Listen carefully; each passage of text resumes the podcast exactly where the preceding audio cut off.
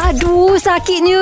Macam mana ni? Tolong, doktor, tolong. Okey, doktor. Saya pun memang suka makanan ni doktor dan air ni suka makan tempe, makan tahu, ah kadang-kadang selalu minum air soya.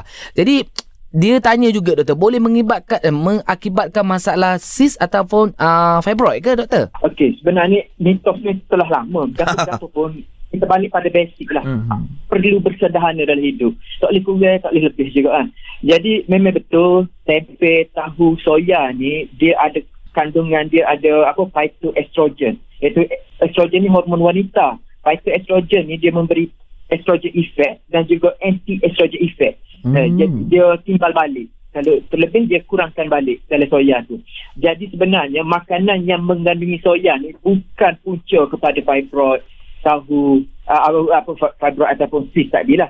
Tetapi sebenarnya punca-punca fibroid itu dia di- disebabkan oleh keturunan makanan-makanan yang diproses hmm. Hmm. lain. Mungkin tanpa soya tu dia ada tambah tambahan benda lain. Ya, Ataupun ya, makanan tinggi darah yang pakai toksik pada badan. Kafein, alkohol uh, dan juga yang paling keraknya adalah stres lah sebenarnya yang menyebabkan penyakit-penyakit dalam badan lah, eh. hmm. fibroid ni.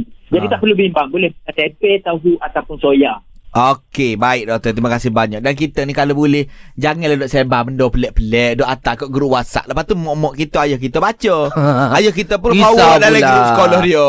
Ya, Tak patut ada pasal-pasal. Oh, macam tu ke doktor? Nak tahu lagi tentang kesihatan? Dengarkan di Gegar Pagi setiap Ahad hingga Kamis pada jam 7.10 pagi bersama Syah dan Isy.